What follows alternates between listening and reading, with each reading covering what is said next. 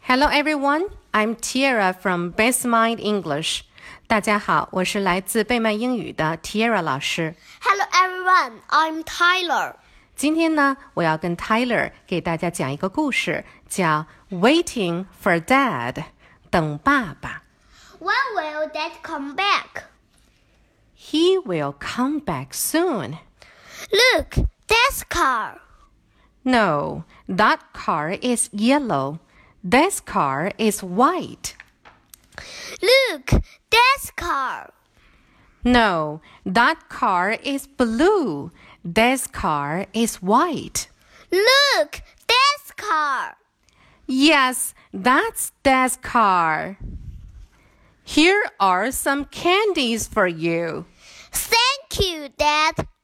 好了，今天的故事就到这里了，晚安喽，Good night。